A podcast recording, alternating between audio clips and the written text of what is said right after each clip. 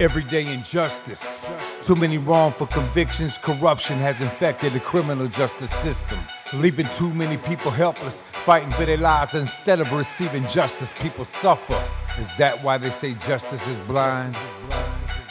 Hello, and welcome to the Everyday Injustice Podcast. I'm your host, David Greenwald. For the past 10 years, we have operated Vanguard Court Watches in California, including San Francisco, Sacramento, and Yolo counties. Our goal? Expose everyday court injustices, and now, more broadly, shine a spotlight on injustices in the entire criminal justice system in the form of wrongful convictions, police and prosecutorial misconduct, and mass incarceration. This podcast hopes to take it a step further and highlight criminal justice reform on a national level. Everyday injustice.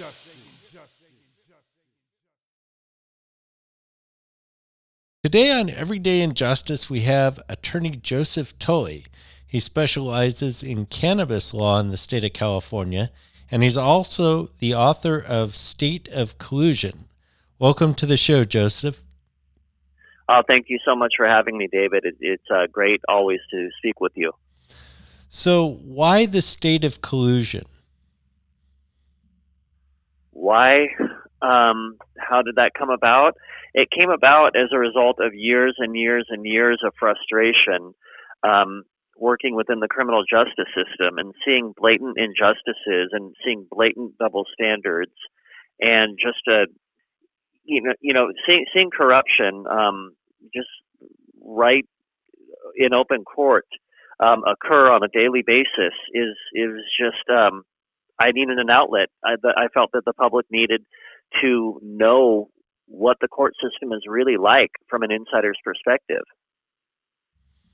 So we talk about justice on this show a lot, as you might imagine, but I think a lot of people misunderstand attorneys and their role. And at its core, attorneys are the defense that we have against the government intruding not only into private lives, but also into taking rights away, right? Correct, yes. Um, it's funny, for Christmas from a relative, I got a t shirt. It, it was a seat from the CIA um, you know, store at their facility, and it said, you know, CIA, we're America's first line of defense. And I thought to myself, no, you're not. Defense attorneys are the first line of defense for America. Um, defense attorneys are basically the structure that keeps the Constitution in check. If it weren't for defense attorneys keeping the government in check every day, um, our laws would not be followed because we get egos, we get corruption, we get people who want to take shortcuts, and before you know it, the law would not be followed because every you know there'd be too many exceptions and people would feel entitled to break the law as as they are even you know right now. So um, defense attorneys fulfill a crucial role in keeping the Constitution um, upheld by the government. And it seems like there's a balance in the system. There's a balance needed between the power of the government and the ability of the individuals to fight against that power. And for whatever reason, that balance has been thrown off. Correct. I mean, in just listening to um, your statement just now, I mean, think about how much money the government has, how many resources the government has, um, how many entitlements they have for instance, if I have a domestic violence case and the complaining witness um, makes a statement on Facebook, ha ha ha, I just got my boyfriend locked up by lying um, and saying that he committed domestic violence when he didn't, and then deletes it five minutes later, the government can get that information. I can't. And it's I can't, I'm not privy to that information. I can't subpoena it. I can't force Facebook to give it to me. And that's written into um, U.S. code. So, I mean, yeah, if you're an individual facing the wrath of the government, my heart goes out to you. Get the best attorney that you can and pray. And I think a lot of people will say, well, aren't you being a little melodramatic here? But you know, if you think about how easily the government can come into my place of uh, where I live or my place of work uh, with with guns ablazing and kick down the door and throw me to the ground and and take away my liberty, it's kind of scary. It is. Look, we don't have to dig for examples of this. Uh, my dad sent me an email yesterday about someone in Texas who was arrested. They were actually from California driving to a different state, I think somewhere back east, and they were arrested in Texas with like 2,500 pounds of industrial hemp. And um, he had spent 30 days in custody and was screaming the whole time, listen, that is industrial hemp. It doesn't contain more than 0.3 THC. And um, prior to the dismissal, the lead DEA agent in charge of the uh, investigation and arrest said, "Oh, I wasn't aware of the law. I didn't know." So you know, you could get arrested at gunpoint, you know, treated like a war criminal, and you know, be in jail for 30 days, where they don't treat you very nice uh, at any point in this process. And then at the end of it all, they just say, "Oh, I'm sorry, I didn't know."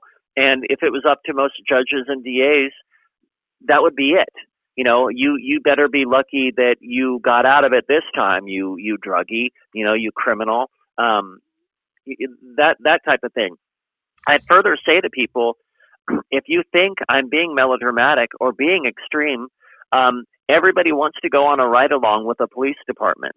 Well, go to your local public defender's office and just volunteer a few hours uh, for a few weeks and see what happens. See, look at the cases. Any average case coming in, you know, talk to the attorney, read the documents, the the police reports. Um, go to the motions department and see how judges rule on defense attorneys' motions. Um, and I'd say probably 99% of all, and, and this is completely off the top of my head, but um, you know, most defense attorney motions, the overwhelming majority, get overruled. Yeah, and you know, going kind of back to the uh, to these police raids and things like this, you know, you read all the time where so, uh, the police department gets a warrant, which means that a judge has to sign off on this. And by the way, you know, I I still remember I was in, I think it was Judge Fall's court, and he explained how these warrants work. It was really interesting. He, he must have been bored. Uh, and he's like, well, what they do is they send him uh, to a judge at three or four in the morning so that uh, the judge is getting up in the middle of the night and, and, and isn't going to read them as thoroughly as they might have anyway. And they sign off on these warrants and then they they end up going and uh, they raid some couple's house, and it turns out to be uh, the wrong number on the house, or they got bad information. So they end up throwing this poor little couple at gunpoint to the ground and ransacking their house, and then they go, "Oh, sorry, we got the wrong place." Correct, and and again, there's very little um, retribution that you could do against the government when they do something like that to you. You can sue, however, you're looking at great cost, emotional uh, expense, and there's there's and I'm not a civil law expert. I'm, I'm a criminal law um, specialist, um, but there's like sovereign immunity where you have to get the government's permission to sue the government. And this is more of a, in my mind, this is a recent phenomena and a judge can just say, you know, um, because the government's the government, you can't sue them. And that's why most cases against the government are getting tossed these days. And, um, you know, I'm kind of setting up two of the cases that I'm most familiar that, that you've uh, handled in recent years. And I'm talking about Paul Fullerton and Heidi Lepp. Um, and they're both kind of similar in some ways, right? Correct. Uh, these are both uh, medical marijuana uh, users and activists, and they were acting according to the law with, with their all of the, the cannabis from what I saw. Um, and yet they were raided by law enforcement and um, had to you know endure the the horrors of of a criminal law process. And in the case of Fullerton, you know, it seems like from the start that the government basically overreacts uh, to the possibility, proven or unproven to this day, that Paul was illegally selling marijuana. Um, and kind of in this interesting gap time between, you know, we have medical marijuana and Prop 64 is coming, but it's not been passed yet. Um, so a lot of what he actually got accused of doing is now completely legal, but at the time might not have been. Correct. Yeah, that case is still heartbreaking to me to this day, um, because we we had to accept a plea in that case, and I think, as far as I know, I, I've won. I so Tully and Weiss, we don't just do plea bargains um, when there's a fight to be had, we will fight it uh, to the end, and we've had a lot of success in, in actually winning at jury trials, um, which is where you get justice these days. You're not going to get justice from a judge, or you're not likely to get justice from a judge or a DA dismissing the case after you know your attorney quote shows them the evidence end quote. Um, you have to just push things all the way because the government's not going to give up and the judge isn't going to give you a break. And you have to take it to a jury, present your case, and, and pray for justice. And I've won a lot of really big cases. Um, Heidi Lepp was, you know, a very big case, and that was a complete win. But Fullerton is, is still heartbreaking because we had to take a plea. Um, but the reason why we did in that case is because they had told him, you know, it, it was a sting setup, and they had preyed on on his good nature in telling him, "Hey, look, my wife has cancer. She's a cancer patient. You know, um, I need to get some some cannabis to help treat her symptoms." And they kept wearing him down and wearing him down over time. But all I was provided with was sort of the the latter stages of that after you know the talking had been done and I wasn't provided any of these statements about the um, alleged wife with cancer and, and that type of thing. So in looking at what would have presented to uh, a jury, I I had some concerns in that case, and so we we had to accept a plea. Um, but the Lepp case, um, I think that was 18 different grow sites and it was 30,000 pounds of cannabis, and that was a, a complete not guilty on all charges. I want to get to the Lepp case, but I, I want to finish Paul because, you know, to me, the they come in and they raid his place of business, which, okay. And then they raid his home and they like terrorize his wife and his daughter and they take his daughter away and they're Correct. putting all the pressure in the world on this guy. Mm-hmm. I, I, mean, over what? Over some plants growing and over him um, handing over a little, you know, a small bag of, of cannabis to someone who he thought was down on his luck, whose wife had cancer. And that's the point I want to make here, right? Because, you know, we're talking about a small amount of cannabis. What he sold it for like three hundred dollars or something like that, and and then I think like four hundred, and then he immediately took the money and put it in a boot that he keeps around his um, store for uh, collecting money for charity throughout the year. So he didn't even, you know, he didn't put it in his pocket. He was like, "Well, what am I going to do with this?" And he puts it in a boot um, to be given to charity later. So this is your crime. This is what and and what we figured out 23 officers are in on this raid? Probably about that yes. Yeah so I, I mean this just seems like disproportionate governmental force for a very minor crime if there is a crime. exactly yeah and and it's it's bizarre it, it truly is bizarre and it's funny that you bring this up because I've thought about this in trial uh, before uh, on cases where it's like the police are little boys who want to play, who want to dress up in their black tactical uniforms and you know arm themselves with their ARs and go in their armored vehicles and kick down doors and stuff. And it's not it's not like Paul did anything evil.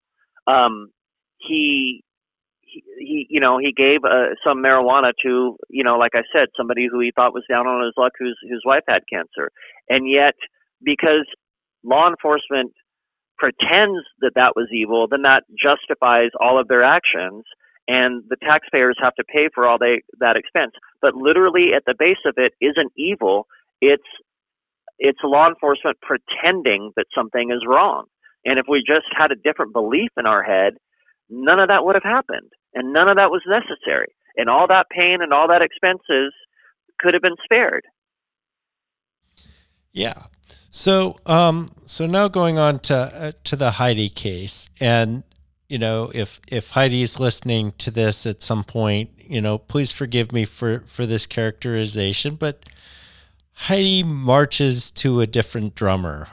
Is that fair to say? That that's fair to say. Um, however, I came into the case very late, and I had, you know, I, I have a, a lot of clients in, in the cannabis industry, and there was a lot of misconception going around uh, about Heidi and what she was doing, and everything that I encountered in the case, I was like, wow, she's really doing everything uh, according to the law. For instance, there was rumors that hey, Heidi is selling these churches at you know twenty thousand or thirty thousand dollars, and she's telling people that if you buy this from me, um, you can have immunity from prosecution. And as I got the actual evidence and I looked at things, um, that wasn't happening at all. I mean, her intentions were uh, awesome, completely pure in this case. I mean, she truly wanted to set up legal medical cannabis to help people.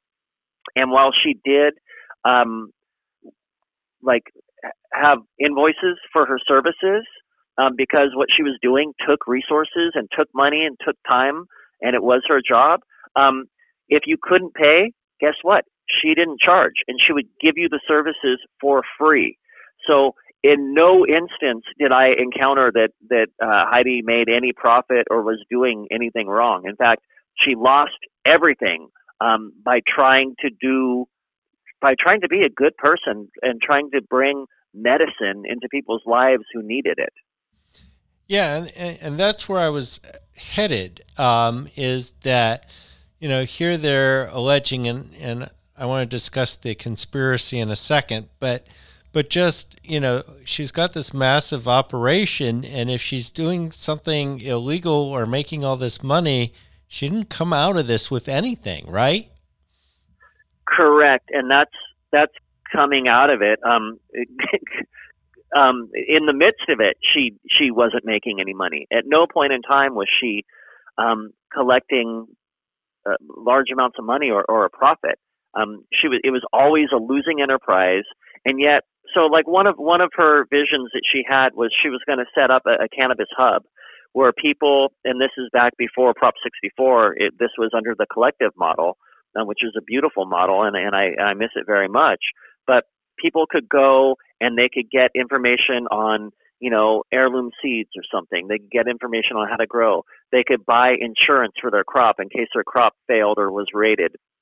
They could, you know, um, meet other like-minded people. They were putting on seminars. They were just doing a they were they wanted to do things the way it should be done. And um, again, they there was a price attached to things, but they never collected on it. They didn't insist on it. It was it was truly a a perfect collective model. And thank God the jury was able to see that, or half the jury was able to see that, and the DA saw that they, uh, you know, couldn't convince twelve people otherwise and had to dismiss. And and this case, of course, ends up being frustrating too um, because the government decides that the way uh, to deal with whatever happened, and maybe you can describe, was there any wrongdoing on, on the part of anyone in this? Well, I, I think the one thing that I uncovered was that the Butte County legal procedure that they were using for for cannabis raids and uh, the handling of evidence was completely unlawful, and this was a um, an error, a crime, really, because it, it goes against the law. If if I do something against the law, it's a crime. If you do something against the law, it's a crime. If the government does something against the law, oops, sorry. Um, but so if if let's say there's a murder case, the government can't just take the gun in a murder case while a case is pending and melt it down and say, look, I'm sorry, um, we don't have enough room in our evidence locker, so we melted the gun down. They can't do that. So why should they be able to do that in cannabis cases? Answer is they can't um, unless they follow a very strict law. They have to um, take pictures, they have to film, um, they have to weigh, they have to, you know, take certain uh, random samples and keep random samples um, before they destroy evidence. And that procedure was not being properly done in Butte County. And we brought that, we fought that, and again, um, in front of a judge, they don't care. It, you know, nothing, nothing is going to happen um, with a judge. Normally speaking, maybe once in a blue moon, some judge will do the right thing, and and some judges are better than others. Some judges are worse than others. It's just like anything. Um, but I we we were able to prove that in court um, that their entire procedure for destroying cannabis evidence in cannabis cases was was unlawful. And they end up charging her with one of my favorite charges that that seems like an abuse of power, uh, the felony conspiracy to commit a misdemeanor. exactly. Um, Yes. So the, the voters quite clearly said to prosecutors in Prop 64, which was a voter initiative, listen, we do not want cannabis treated like a felony. Um, and the prosecutors promptly responded by saying, well, we know a way around this. We could still charge felonies. We can um, charge a felony by charging a uh, conspiracy to commit a misdemeanor. It can be charged as a felony. Um, there's also a few other code sections that they could do, uh, like running a drug house, running a crack house.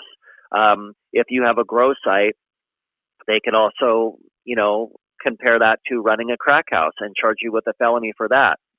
So, um, yeah, it, it just blatantly shows that prosecutors in this instance are out to to appease what they want to do rather than listening to the will of the voters. I mean, and and it's not even just in drugs. I mean, I remember covering a case. Uh, two people stole a catalytic converter out of a out of a parked vehicle. So you know, normally that would not be a felony. So they decided, oh, uh, they conspired to uh, steal that catalytic converter. Therefore, it is a felony. Correct. Yeah. Um, it, it's creative. Um, targeting by prosecutors. But let me tell you um, something very interesting uh, because I know you're from the Yolo County area. Um, there's a code section on point that says that um, any officer having custody of an inmate who denies uh, an attorney at law who, at the request of either the uh, inmate or the inmate's family, is guilty of a misdemeanor. Well, I went to a few years ago, um, went to the Yolo County Jail, and they asked me, you know, are you the attorney of record? And I hadn't made a court appearance at that time, and I, so I can't, you know, honestly say yes. Um, in fact, I think they had the public defender and they were hiring me to come in, so I hadn't made a court appearance, and they would not let me visit my uh, client. I eventually raised hell and was able to do that, but that was the Yolo County Sheriff's Department all engaging, conspiring to break Penal Code Section 825, subsection B. Um, and I didn't see anything happen to the uh, Yolo County Sheriff or uh, the employees that worked at the jail. Uh, none of them were arrested for a felony, even though they were all, you know, blatantly guilty of it. So ultimately, they dropped the dropped the case against Heidi Lepp. Um, they basically determined that they weren't going to be able to win, right? Correct. Um, think about it. They have to prove their case beyond a reasonable doubt. And if you are not getting you know, 11 or 10 people of citizens off the street. They only had half that jury. I think it was 6 6 or 5 7 or something like that. It was a split at the end. And that was with them getting every benefit that they could possibly could in that trial. Um, I was denied the ability to call an expert uh, in the trial. So I was given, I think, 800 pages of critical discovery the day of trial and I was denied a continuance to properly prepare. So um, they realized that they had had every advantage they could possibly get, every you know ruling that they really wanted from the judge. I think they got. So if they couldn't win under those circumstances, coming back, I would be able to make adjustments and they would not. And so they did the right thing and dismissed. And I'm I'm truly grateful for that. And maybe they saw throughout the course of the trial, maybe it, was an education process. I knew I know uh, collective law very very well at this point. I've done probably over ten jury trials and won them all. And at this point, you know, I know that law like the back of my hand. And so maybe to the judge and to the prosecution, by the end of the trial, they felt differently. Had she been uh, defending herself prior to that? Correct. Yes. Um, okay. Uh, so um, you know, those are a couple past uh, cases. What do you have currently? Um, I don't. I'm I'm doing less cannabis now uh, because of change in law. And yes, I I did have a lot of, wins. And and again, I think you know I, I've worked with a lot of activists and and had some very big wins in in jury trial in court. Um, but uh, you know, off the top of my head, I know we have cannabis cases now, but um, things are different after Prop 64 because we don't have the collective defense. If it's a case that's still around from, let's say, you know, before January of last year, then the collective defense applies. Um, but those cases are getting farther and fewer uh, in in between. So I don't have any big um, cannabis cases right now off the top of my head, and I'm doing, you know, I'm just I, I do a lot of criminal law cases, so anything criminal law is really on my plate right now. So, any egregious government con- conduct? Um, well, going back to my point of if somebody thinks I'm I'm overstating things, just volunteer for you know three four hours a week at a public defender's office uh, for a couple of weeks, you know, a day, two, three days, something like that. My point is that almost every one of my cases involves government misconduct, government overstating, prosecutorial misconduct, prosecutors, you know, going for, um, I, I call it um, sticker shock. So, you know, it, it's the old trope of somebody going to a used car lot and um, they want to buy a $10,000 car they want to buy it for eight thousand, but they go there and um, the sticker on the car is fifteen thousand. So they have to talk the dealer out of the fifteen thousand to get to ten thousand and not eight thousand. So, um, which is you know really what the car is probably worth. So um, most of my cases just in, involve that. Um, and and again, I don't want to disparage all judges. There are some awesome, great judges out there. There are some awesome, great prosecutors out there. Um, there are some awesome, great law enforcement officers that, um, out there, and they're some of the best people ever. Um, on the other hand, you know, it's just like anything. There's some good ones. There, there's some bad ones. So, what do you see as the biggest problem in the system right now? A lack of balance. Um, as you pointed out earlier, there's our government was set up. It was James Madison who was brilliant, and he set things up uh, in terms of checks and balances. And you can read that in the Federalist Papers, um, numbers 10 and 51, I think, are, are some of the most critical, where he says, look, people are always going to be self-interested. So you have to pit self-interest against self-interest and then have them fight and have things balance out. And that's the only way. You're not going to cure, you know, human behavior, but you can use it um, to cancel each other out or something for for the greater good. Um, and so here, it used to be, I'm 50 years old and I've been practicing for 20 years. I haven't been practicing for 50 years or 80 years where I would tell you a story like, well, back in my day, it used to be like this. Um, every week, defense attorneys lose a critical tool. Um, when I first started out, you know, judges were more actively involved in cases. You know, um, DA, what's the offer on this?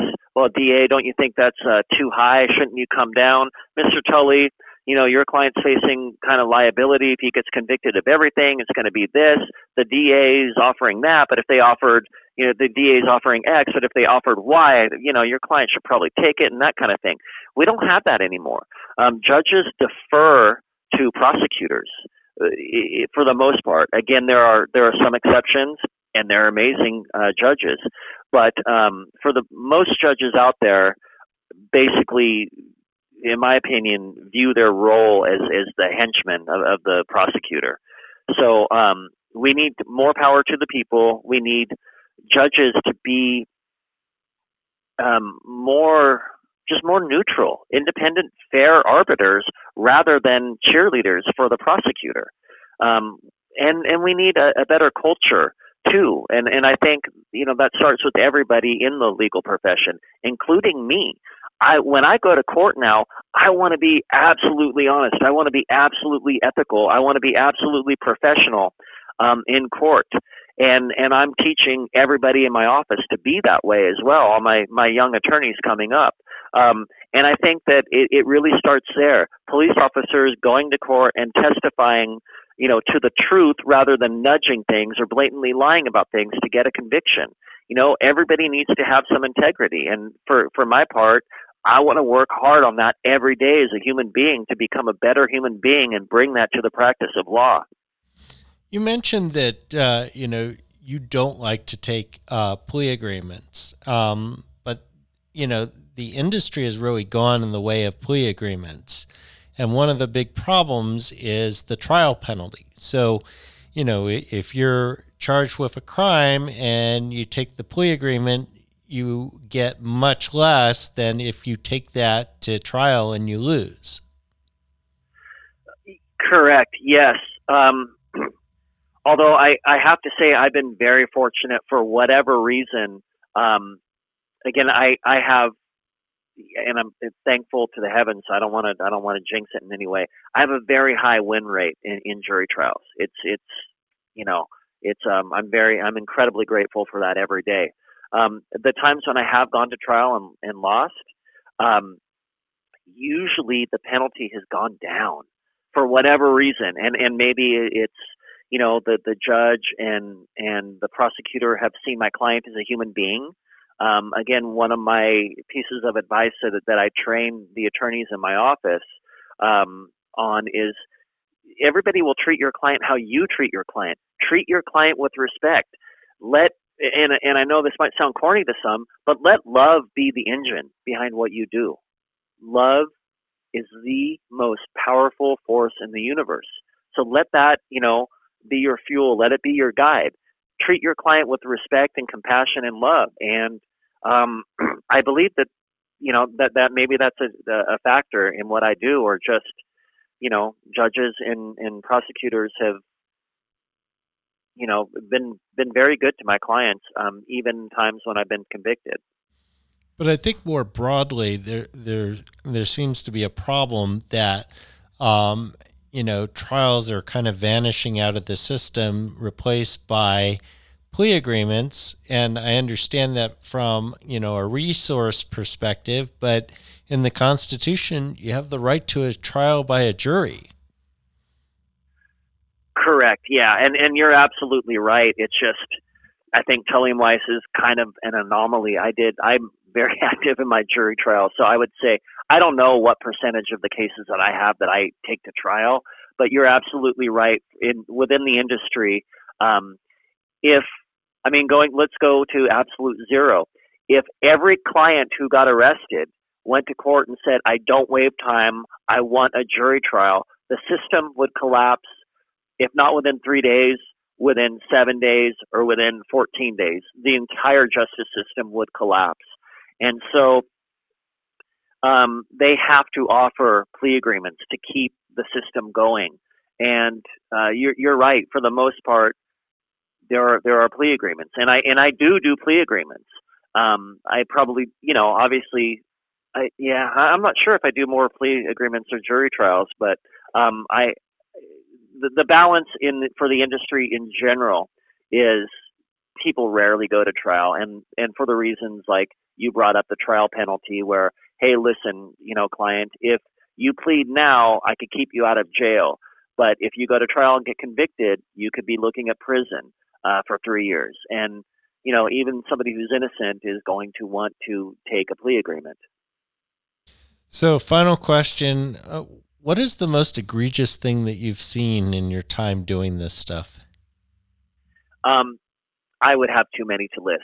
It, it happens on a weekly basis, if not a daily basis. So um, nothing stands out. The entire system itself, nothing stands out. I mean, it. it I could go on and I, I could go on for six hours with this off the top of my head without looking at any of my cases. Wow. That's how bad it is. Yeah, and that's the state of collusion. Correct. Yes.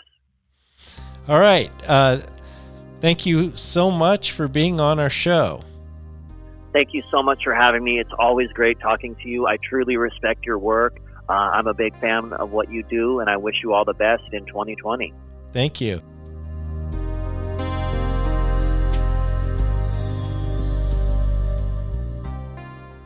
That was Joseph Tully, an attorney out of Martinez, California, does some great trial work. Um, I had the pleasure of getting to watch him do the closing arguments in the Heidi Lepp trial, and he won that thing. Um, the jury uh, ended up uh, being hung, but but that that was enough to get uh, the charges dismissed in that case. This has been Everyday Injustice. I'm David Greenwald. Join us again next time for some more injustice. Thank you.